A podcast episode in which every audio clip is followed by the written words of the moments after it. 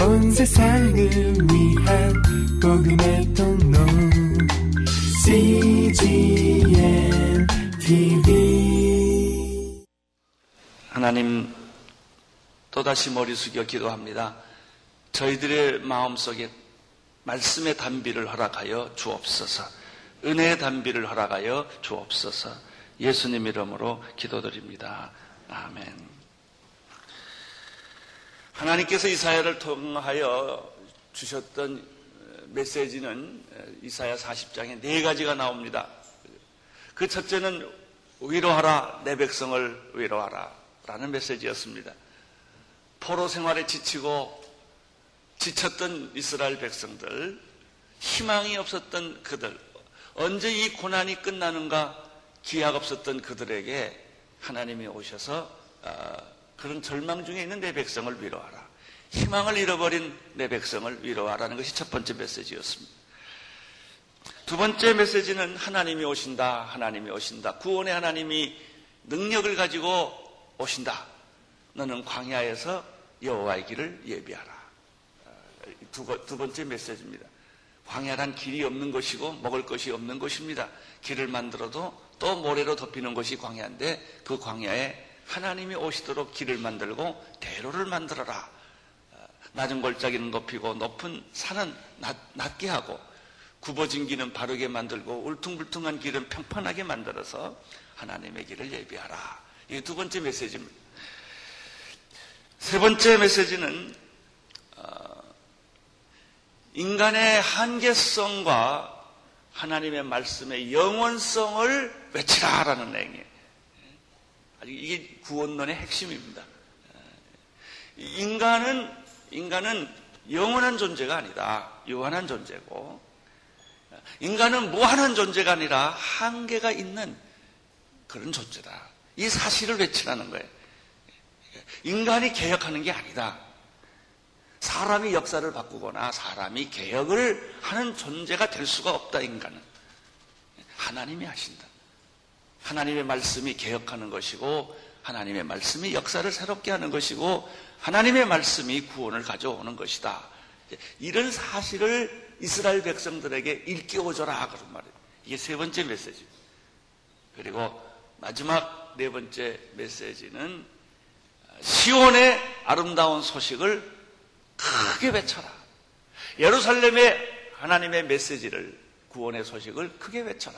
기쁜 소식을 온 유다의 성읍에 외치라 라고 하는 것이 네 번째 메시지입니다.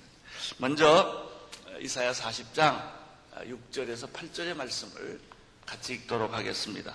6절 6절의 말씀 먼저 읽겠습니다. 시작. 마른 자의 소리여 네, 외치라. 담 가로되 모든 육체는 풀이요 그 모든 아름다움 풀의 꽃 같으니 풀은 마르고 꽃은 시들면 여호와의 기운이 그 위에 불미라. 이 백성은 실로 풀이로다. 풀은 마르고 꽃은 시드나. 우리 하나님의 말씀은 영영이 서리다 세 번째 메시지는 아, 골자는 아, 인간은 연약한 존재다 인간은 신이 아니다 인간은 무한한 존재가 아니다. 이것을 이스라엘 백성들에게 알려줘라. 반대로 하나님의 말씀은 영원하다, 무한하다. 하나님의 말씀은 능력 있다. 라는 사실을 외치라. 라는 것이 세 번째 골자입니다. 이 인간의 연약성과 하나님의 영원성은 구원론의 핵심이고 창세기에서부터 계시록까지 흐르는 주제이기도 합니다. 6절에 보면은 선지자에게 너는 외치라 라는 말씀이 나옵니다. 외치라. 그러니까 이 선지자가 하나님께 질문합니다. 내가 무엇을 외치리까? 이때 하나님이 6절, 7절에서 이렇게 대답합니다. 인간의 연약함을 외치라. 인간의 부족함을 외치라. 인간의 한계 있음을 외치라 하는 것입니다. 인간의 힘으로는 결코 전쟁은 끝나지 않는다. 인간의 힘으로는 이 포로 생활이 끝나지 않는다. 그걸 알게 해라. 이런 말씀을 주시는 것입니다. 인간의 힘으로는 해방이나 구원이나 혁명이나 개혁이나 승리는 불가능하다. 요즘 우리 사회는요, 개혁이라는 단어를 제일 많이 쓰는 단어, 사회 시대입니다. 근데 왜 개혁이 왜 안 되나? 인간이 개혁을 하려고 하기 때문에 그래요. 왜냐하면 개혁의 대상이 자기거든요. 누가 누구를 개혁합니까? 개혁의 당사자가 난데. 여러분, 그 이사야에게 주시는 하나님의 메시지는 인간은, 인간은 개혁의 주체가 아니다는 거예요. 역사의 주체가 아니라는 거예요. 이, 이 사실을, 이 사실을 이야기하라. 인간의 육체는 풀과 같다. 그리고 인간의 그 모든 아름다운 풀에 핀 꽃과 같은 것이다. 그렇습니다. 한때 풀은 싱싱하고 푸르고 기운이 넘쳐 보이지만은 그러나 계절의 변화에 따라 그 풀은 곧 마르고 시들고 사라지는 거예요. 여러분, 나무나 풀에 핀 그 아름다운 꽃과 열매가 얼마나 갑니까? 꽃이 그 나무와 풀에 활짝 펴서 황홀한 모습을 보이지만은 그게 얼마나 갑니까? 곧 시드는 거예요. 우리 인생은 풀과 같고 육체는 곧 늙습니다. 여러분, 우리의 인생의 화려함은 꽃과 같이 반짝거리는 것 뿐이지 곧 사라집니다. 향기가 영원하지 않습니다. 꽃이 영원하지 않습니다. 여러분 젊음이 영원하지 않습니다. 여러분 한때의 성공이 영원하지 않습니다. 여러분 늙는 거예요. 기운이 쇠하는 거예요. 그 화려했던 아름다웠던 여러분의 얼굴은 죄송합니다. 쭈그러집니다. 아무리 피고 마사지하고 애를 써도 찾아오는 주름을 어떻게 하시겠습니까? 막습니다. 그게 인생이라는 거예요. 여러분, 인간이란 어떤 존재입니까? 네 가지를 정리할 수 있어요. 첫째는 죽을 수밖에 없는 존재예요. 죽음이란 것이 덜컥 내 앞에 있는 겁니다. 때가 되면 나이가 들면 나무처럼 쓰러지는 거예요. 화려했던 꽃도 사라지고 무성했던 나무 잎도 다 시드는 겁니다. 그것이 인생임을 알아라 하는 성경. 그게 우리의 본질이라는 사실을 알아라 하는 거예요. 여러분 오래 안 가요. 그 베드로에게 예수님 말했죠. 네가 네 발로 다니지만 이제 나이 들면 다 띠뛰고 끌려다닌다. 두 번째, 인간의 능력은 제한이 있다라는 사실입니다. 지식이 제한이 있고요. 뭐 공부를 아무리 말해도요. 박사학위 할 때가 제일 반짝거리지 다 지나고 나면 시드는 거예요. 인간의 지식이라고 하는 것이 한계가 있는 것입니다. 인간의 육체의 능력도 한계가 있는 것입니다. 인간은 시간 안에 살아요. 시간을 초월할 수 없어요. 인간은 공간 안에 제한되어 있습니다. 소유가 아무리 많아도 제한되어 있어요. 그렇게 다 가질 것 같죠? 몇 개 가지면 끝이에요. 생각에 한계가 있어요, 인간은. 가장 똑똑하고 가장 어려운 것 같아도요, 감기 한 번 걸리면 꼼짝 못하는 게 인간입니다. 뭐 감기 설사 한 번 나보세요, 그냥. 밤새도록 후들후들 다리 떨리는 게 인간 아닙니까? 인간은 그런 존재다. 세 번째. 인간은 어떤 존재인가? 오늘 이 말씀에 비추어 보면 죄의 존재예요. 인간은 죄인입니다. 죄로, 죄인으로 태어난 존재. 아무리 벗어나고 싶어도 인간은 의로운 존재가 아니라 죄를 질 수밖에 없는 존재요. 죄에 만연된, 노출된 그런 존재입니다. 인간은 죄를 짓고, 죄를 퍼뜨리고, 죄를 먹고 사는 그런 성향이 있습니다. 이 인간입니다. 한순간 착한 생각 좀 할 수 있어요. 그러나 악한 생각을 계속 하는 것이 인간입니다. 네 번째, 인간의 특징 중에 하나는 따라서 인간은 스스로 구원할 수 없다는 것입니다. 인간은 인간을 구원할 수 없어요. 이게 종교의 한계예요. 모든 종교 창시자들이 인간을 구원하기 위해서 왔는데 그 종교 창시자들마저도 구원을 받아야 할 대상이라는 거예요.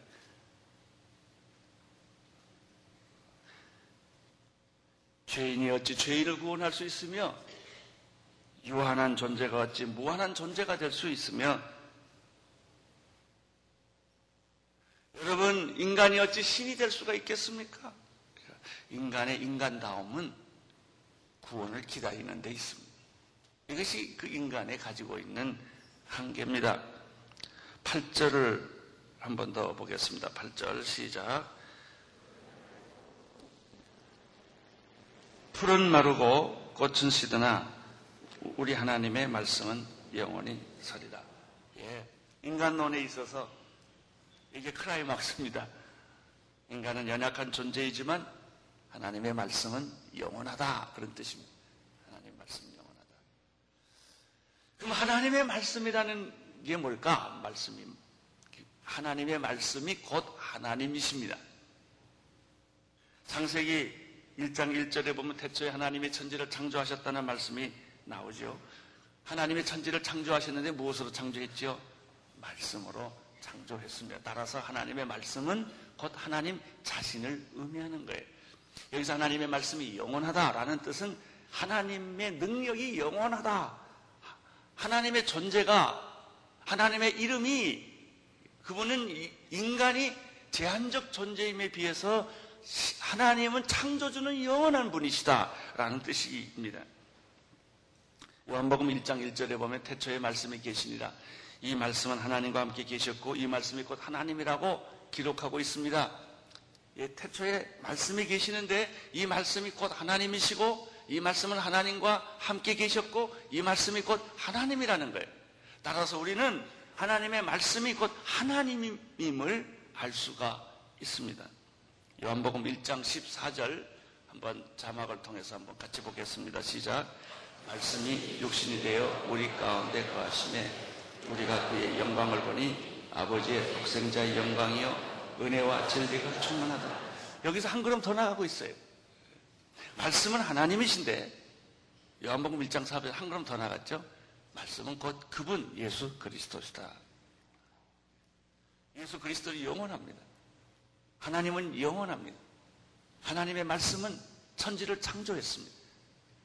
하나님의 말씀은 영원하다. 그런 얘기입니다. 히브리서 4장 12절을 또 한번 자막을 통해서 읽겠습니다. 시작. 하나님의 말씀은 살았고 운동력이 좌우의 날선 어떤 것보다 예리하여 혼과 영과 관절과 홀수를 질러 쪼개기까지 하며 또 마음의 생각과 뜻을 감찰하나니라고 되어 있습니다. 여러분 하나님 말씀은 영원하다라는 말 속에 우리는 하나님이 영원하신 분이시고 예수 그리스도가 영원하신 분이시고 그 말씀이 우리 인생에 있어서 능력 그 자체며 영원성 그 자체라는 것입니다. 말씀 하나님의 말씀은 살았고 운동력이 있어서 인간이 가지고 있는 거 영과 혼과 관절이거든요. 인간의 세 가지로 만들어서 영, 혼, 육체, 관절과 골수는 육체를 표현하는 거예요. 인간의 영과 육과 혼을 통째로 지배하는 것은 다스리는 것은 말씀이다. 하나님의 말씀이 여러분에게 충만하기를 축원합니다. 여러분이 인간의 유한성을 깨달으십시오. 인간의 연약성을 깨달으십시오. 여러분이 인간이 뭘 할 수 있다고 오만하게 말하지 마십시오. 인간이 개혁한다, 역사를 주관한다, 역사를 만들어간다는 그런 오만한 생각을 하지 마십시오. 그런 생각이 아니라 하나님의 말씀이 역사를 만들어간다. 하나님의 말씀이 진정한 인간을 개혁시키는 것이다. 하나님의 말씀이 영영이 선다는 고백을 하고 싶십시오. 선포를 하십시오. 그럴 때 내 인생은 새로워지는 것입니다.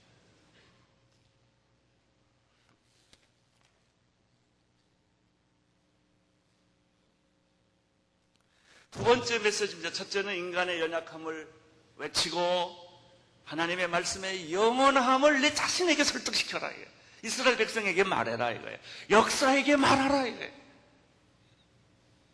인류의 역사는 두 가지예요. 인간의 역사냐, 하나님의 역사냐. 인간이 역사를 자꾸 만들어 가려고 애를 쓰냐. 그러면 전쟁을 해요. 서로 폭력을 행하고 테러를 행하고 미움을 갖는 거예요. 왜냐하면 다 인간이 역사를 만들어 가려고 하기 때문에. 하나님이 역사를 만든다는 사실을 믿으면 하나님이 이 땅에 평화를 주시고 하나님이 이 땅에 화해를 주시고 회복을 주시고 축복을 주는 거예요. 이것은 국가의 운명이나 역사 운명도 마찬가지지만은 한 개인이나 가정의 역사도 마찬가지입니다. 여러분의 가정을 지배하고 주관하시는 분은 하나님이신 것을 믿으십시오. 그러면 여러분의 가정에 평화가 옵니다. 우리 가정의 주인은 예수 그리스도이시다. 내 인생의 주인은 예수 그리스도이시다. 내 인생의 주인은 내가 아니다 말이죠. 이 고백 이것을 내가 선포하는 거예요. 아침마다 저녁마다 때마다 나한테 말해야 돼. 내 역사의 주인공은 내가 아니고 하나님이시다. 통일은 인간이 가져오지 않아요. 하나님이 하세요.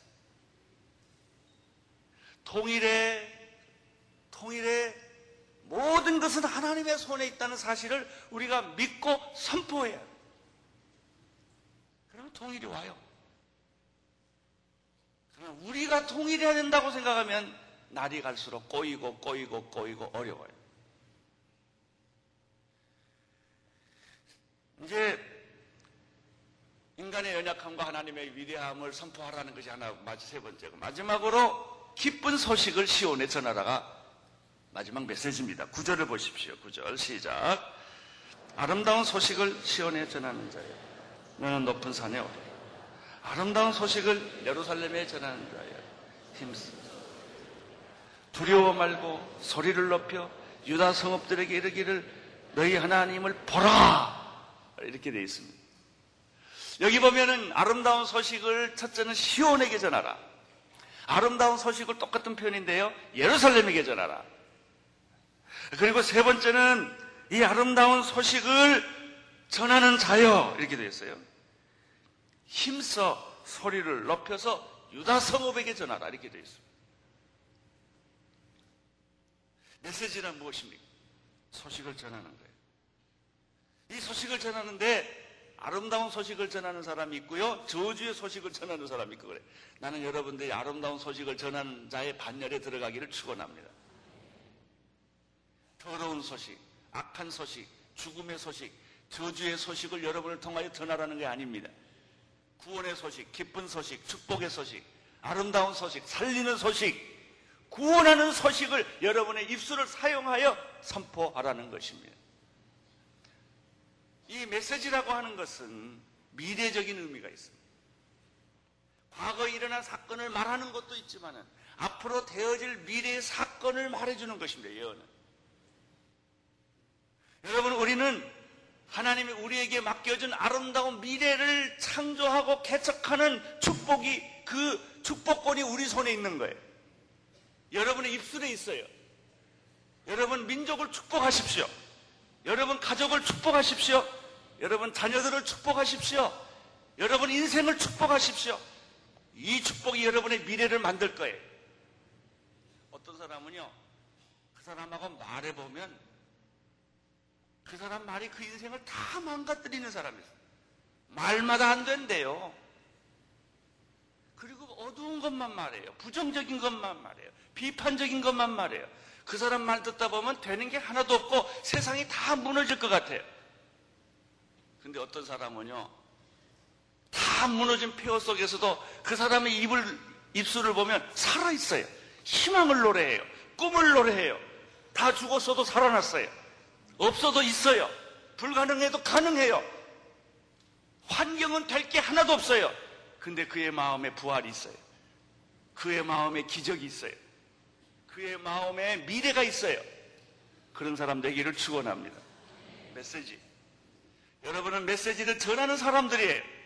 좋은 소식을 전하는 사람들이 기쁜 소식을 시온에 전하고 예루살렘에 전하고 유다 성읍에 전하는 사람이 될 줄로 믿습니다. 여러분이 가는 데마다 세상은 변할 것입니다. 지옥이 변하여 천국이 될 것입니다. 절망이 변하여 희망이 될 것입니다. 바로 여러분이 그런 메신저입니다. 그분이 예수 그리스도이십니다. 얼마나 멋있어요. 우리가 그런 사람입니다. 여러분, 저런 건 다른 건 잘 모르겠는데 나는 설교자가 얼마나 좋은지 몰라요. 매주일마다 이런 소리 하니까 다 목사 돼보세요. 너무 좋아요. 다, 이, 이, 이 소식을 전하는 게 내, 내 삶이고 내 직업이니까. 하, 이게 기가 막힌 겁니다. 미래를 가본 사람은 아무도 없어요. 누가 갔어요? 미래의 선택은 여러분의 믿음이에요. 어, 여기 보면 3절에 3절에 외치는 자여라는 단어가 나옵니다. 6절에 말하는 자여라는 말이 나옵니다. 9절에 아름다운 소식을 시온에 전하는 자여 그 밑에는 아름다운 소식을 예루살렘에 전하는 자여 이렇게 됐어요. 그리고 아름다운 소식을 예루살렘에 전하여, 전하는 자여 어, 힘써 소리를 높이라 이렇게 되어 있죠. 이사야만 아름다운 소식을 전하는 자가 아니라 여러분이 그런 사람입니다. 여러분 입을 뭐에다 쓰시겠어요? 욕하는 데 쓰지 말기를 바랍니다. 쓸데없는 가시 파는데 여러분의 입술 쓰지 마시고 이 기쁜 소식을 전하는데 여러분의 입술을 사용하십시오. 그럼 어디서 전할 것인가? 성경에 구절에 이렇게 돼서 아름다운 소식을 시온에 전하는데 자여 뭐라 그랬죠? 너는 높은 산에 올라라 그랬어요. 낮은 데서 얘기하지 말고 높은 산에 올라가서 선포하라. 할렐루야. 예? 높은 산에. 우리가 선포해야 되는 높은 산. 그래서 가장 귀한 성산, 거룩한 산. 거기에서 이 메시지를 전하는 것입니다. 누가 누구에게 전합니까? 말씀을 외치는 자가 시온에게 전하고 예루살렘에게 전하고 유다 성읍에게 전하라는 거예요. 시온과 예루살렘은 지금 어떤 형편이에요? 지금 아주 그냥 땅바닥에 떨어질 만큼 떨어진 거. 영광스러운 시온이, 영광스러운 예루살렘이 포로로 집이 다 붕괴되고 성전이 붕괴되고 도시가 붕괴되고 아주 그냥 엉망이 되어 있는 이 시온과 예루살렘의 하나님의 영광을 다시 지금 선포해 주는 것입니다. 그 다음에 또 하나 더 있어요. 먼저는 예언자가 시온과 예루살렘에게 선포하지만 이 소식을 들은 시온과 예루살렘이 또 유다 성읍에게 선포하는. 이 두 가지 양면성이 있습니다. 시온과 예루살렘이 목적어가 될 수도 있고 주어가 될 수도 있어요. 여러분은 기쁜 소식을 전함을 받는 목적의 대상이 될 수도 있지만 동시에 그 기쁜 소식을 받았다면 여러분들이 이 기쁜 소식을 전하는 주체가 되는 것입니다. 우리는 기쁜 소식을 듣는 자만 되는 것이 아닙니다. 우리는 구원의 대상만 되는 것이 아닙니다. 우리가 구원의 기쁜 소식을 다른 사람에게 전해주는 주체가 되는 것입니다. 이것이 오늘 메시지예요. 그럼 무엇을 전할 것인가? 9절 마지막 절에 이렇게 돼 있죠. 뭘 보라? 9장, 9절, 아, 10절 마지막 절에 시온과 예루살렘이 두려움 말고 소리를 높여 유다 성읍들을 이르기를 뭐라고 그랬죠? 하나님을 보라. 무슨 뭘 하나님을 보라. 여기 포인트. 여호와를 악망하라. 악망하는 자는 새 힘을 준다고 그랬잖아요. 이 메시지의 메시지의 핵심은 누구를 보라? 하나님을 보라. 썩어져가는 인간 보지 말고 너 자신 보지 말고 하나님 보라. 유한한 인간을 보지 말고 영원한 하나님을 봐라. 이거예요. 내 시선을 하나님에게 고정을 시켜라. 이거예요. 관심을 돌려라. 이거예요. 생각을 돌려라. 이거예요. 어, 나는 여러분의 생각이 하나님으로 가득 차기를 축원합니다. 아침부터 저녁까지 똥 같은 생각만 하지 말고 인간이 하는 게 다 똥 같은 생각만 하는 거예요. 하나님 생각을 하십시오. 이 세상에 가장 위대한 생각은 하나님이에요. 나는 여러분의 생각이 하루 종일 하나님으로 가득 차기를 축원합니다. 하나님. 하나님을 보라. 9절 마지막 10절이 아니 9절 마지막 하나님을 보라. 하나님을 보라. 그 하나님은 어떤 하나님이냐? 10절에 하나님에 대한 설명이 네 가지가 나와요. 첫째, 자, 10절을 보십시오. 시작. 보라. 주 여호와께서 장차 강한 자로 임하실 것이요. 두 번째는 그 팔로 다스릴 것이다. 세 번째, 상급이 그에게 있고, 네 번째, 다 됐죠? 하나님의 네 가지 속성. 하나님은 전쟁에 있어서는 원수들 앞에서는 어떤 분으로 나타나요? 강한 용사, 천사, 오리어. 여러분 마귀 앞에는 세상 앞에는 우리가 세상과 마귀와 이런 압제자들에게서 우리가 눌려 살았지만은 우리 하나님이 그들에게 나타날 때는 강한 전사로 용사로 나타나서 단칼에 한 번에 적을 물리쳐 주시는 위대한 분이시다. 이게 막 보라 주 여호와가 장차 강한 자로 나타날 것이요 임할 것이요 여러분, 우리 하나님은 성경에는 이 강한 자로서 표현하고 있습니다. 두 번째. 원수에게는 강한 자이지만은 나에게는 어떤 분일까요? 아니에요. 나는 그의 강한 팔이 원수를 공격하는 데 쓰지만은 그 강한 팔이 나에게 임할 때는 나를 보호하는 팔로 나를 사용하시는 것입니다.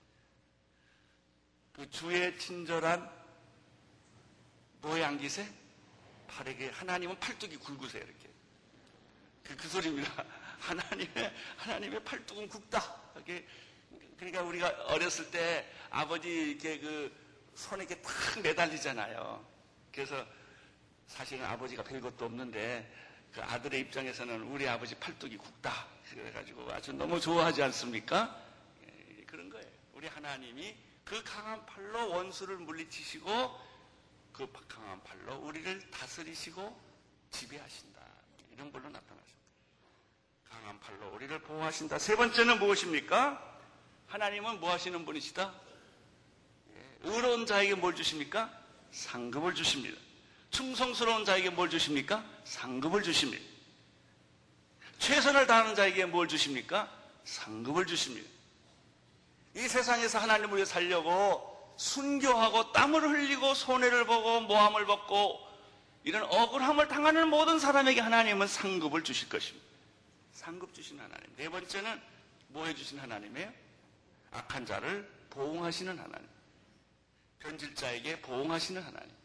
게으른 자에게 보응하시는 하나님. 네 가지가 나와요. 하나님은 강한 자로 나타나시고 하나님은 우리를 강한 팔로 붙들어 주시는 분이시고 우리 하나님은 상급을 주시는 분이시고 우리 하나님은 보응을 해 주시는 그런 분이시다. 그 하나님을 보라 이게 기쁜 소식이에요. 이 기쁜 소식을 시온에 전하고 예루살렘에 전하고 온 유다 성읍에게 전하라.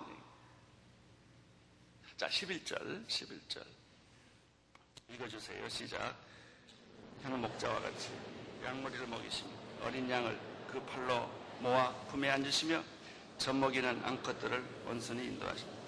이 10절과 11절은 너무나 재밌어요. 10절은 전체가 강한 용사. 정말 어떤 적도 몰아내고 어떤 위기도 막아주시는 그런 강한 용사로서의 하나님이에요. 근데 11장에는 전혀 반대의 모습이에요. 병들고 지치고 어리고 철없는 어린 양을 푸른 풀을 먹이시고 잔잔한 실로 시내로 인도해 주시는 선한 목자로 나타납니다. 아주 아름다워요, 11절. 이, 이 11절은요, 시편 23편이에요. 11절은요, 어, 요한복음 10장이에요. 그런 예수 그리스도, 그러, 그러신 하나님의 모습이 여기 나타납니다. 자, 11절에 보십시오. 예수님은, 아주 하나님은 어떤 분인가? 그는 목자와 같이 양무리를 뭐하시고?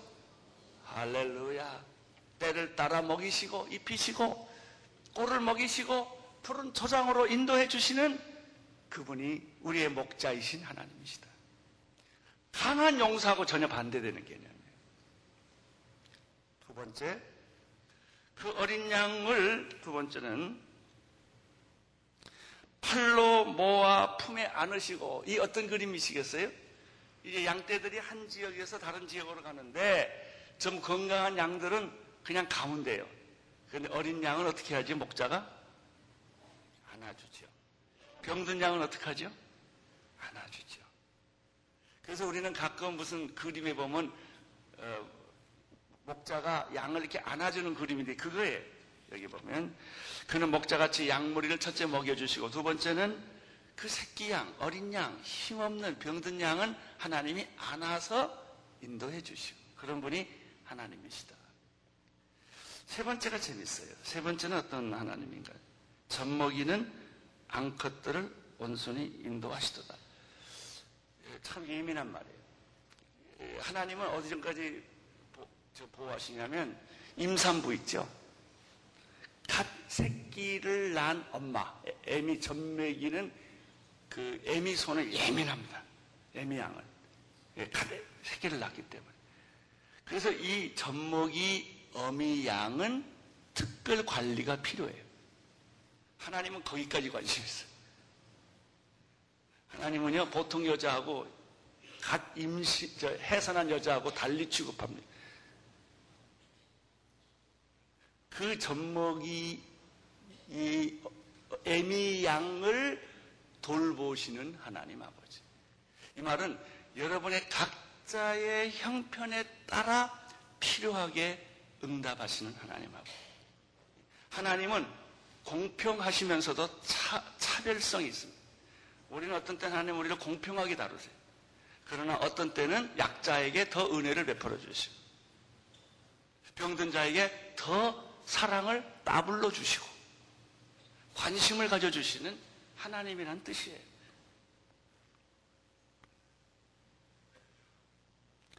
여기 그 11절에 보면 하나님은 그 단어를 보세요. 먹이시고 안으시고 인도하신다 이렇게 돼 있어요. 양들을 먹이시고 새끼 양은 안으시고 갓 아기를 새끼를 난 젖먹이 젖을 내는 애미 양은 잘 특 별 보호를 해서 데리고 가신다. 이렇게 되어 있습니다. 이게 목자의 모습입니다. 이분이 하나님이십니다. 이 하나님을 보라는 것입니다. 이 하나님을 악망하라는 것입니다. 이 하나님을 시온에 전하라는 것입니다. 예루살렘에 전하라는 것입니다. 유다 성읍들에게 전하라는 것입니다. 할렐루야. 오늘 메시지는 무엇입니까? 인간의 연약성을 고백하라는 거예요. 인간이 연약하다는 건 부끄러운 게 아니다, 이게. 하나님의 말씀의 위대성과 영원성을 선포하라는 거예요. 이것이 이사야 40장에 나오는 예언의 시작입니다. 구원의 시작입니다. 그런 축복이 여러분의 가정에도 임하기를 축원합니다. 여러분의 믿음 생활에도 이런 놀라운 은혜의 샘이 터져나기를 축원합니다. 기도하겠습니다. 하나님 아버지, 오늘 이 말씀을 들은 모든 자에게 인간의 연약함을 고백하게 하시고 반대로 하나님의 위대함을 찬양하게 하여 주옵소서. 기쁜 소식을 시온에 전하게 하옵소서. 예루살렘에 전하게 하옵소서. 유다 성읍들에게 전하게 하옵소서. 이 기쁜 소식을 평양에 전하게 하여 주옵소서. 아프간에 전하게 하여 주옵시고 뉴얼런스에 전하게 하여 주옵시고 이 기쁜 소식을 아버지 하나님이여 아, 이 이라크에도 전하게 하여 주옵시고 고통하는 모든 사람들에게 하나님의 기쁜 구원의 소식을 전하게 하여 주시옵소서. 하나님을 보라. 하나님을 보라. 강한 팔로 강한 용사로 원수를 쳐부시게 오시는 능력자 그분을 보라. 그러면서도 우리의 연약함과 부족함과 어리석음을 안아주시고 싸매주시고 먹여주시고 키워주시는 목자이신 하나님을 보아라. 주님 오늘 이 말씀이 우리 가슴에 그림처럼 그려지게 하여 주옵소서. 예수님 이름으로 기도드립니다. 아멘. 온 세상을 위한 복음의 통로 CGM TV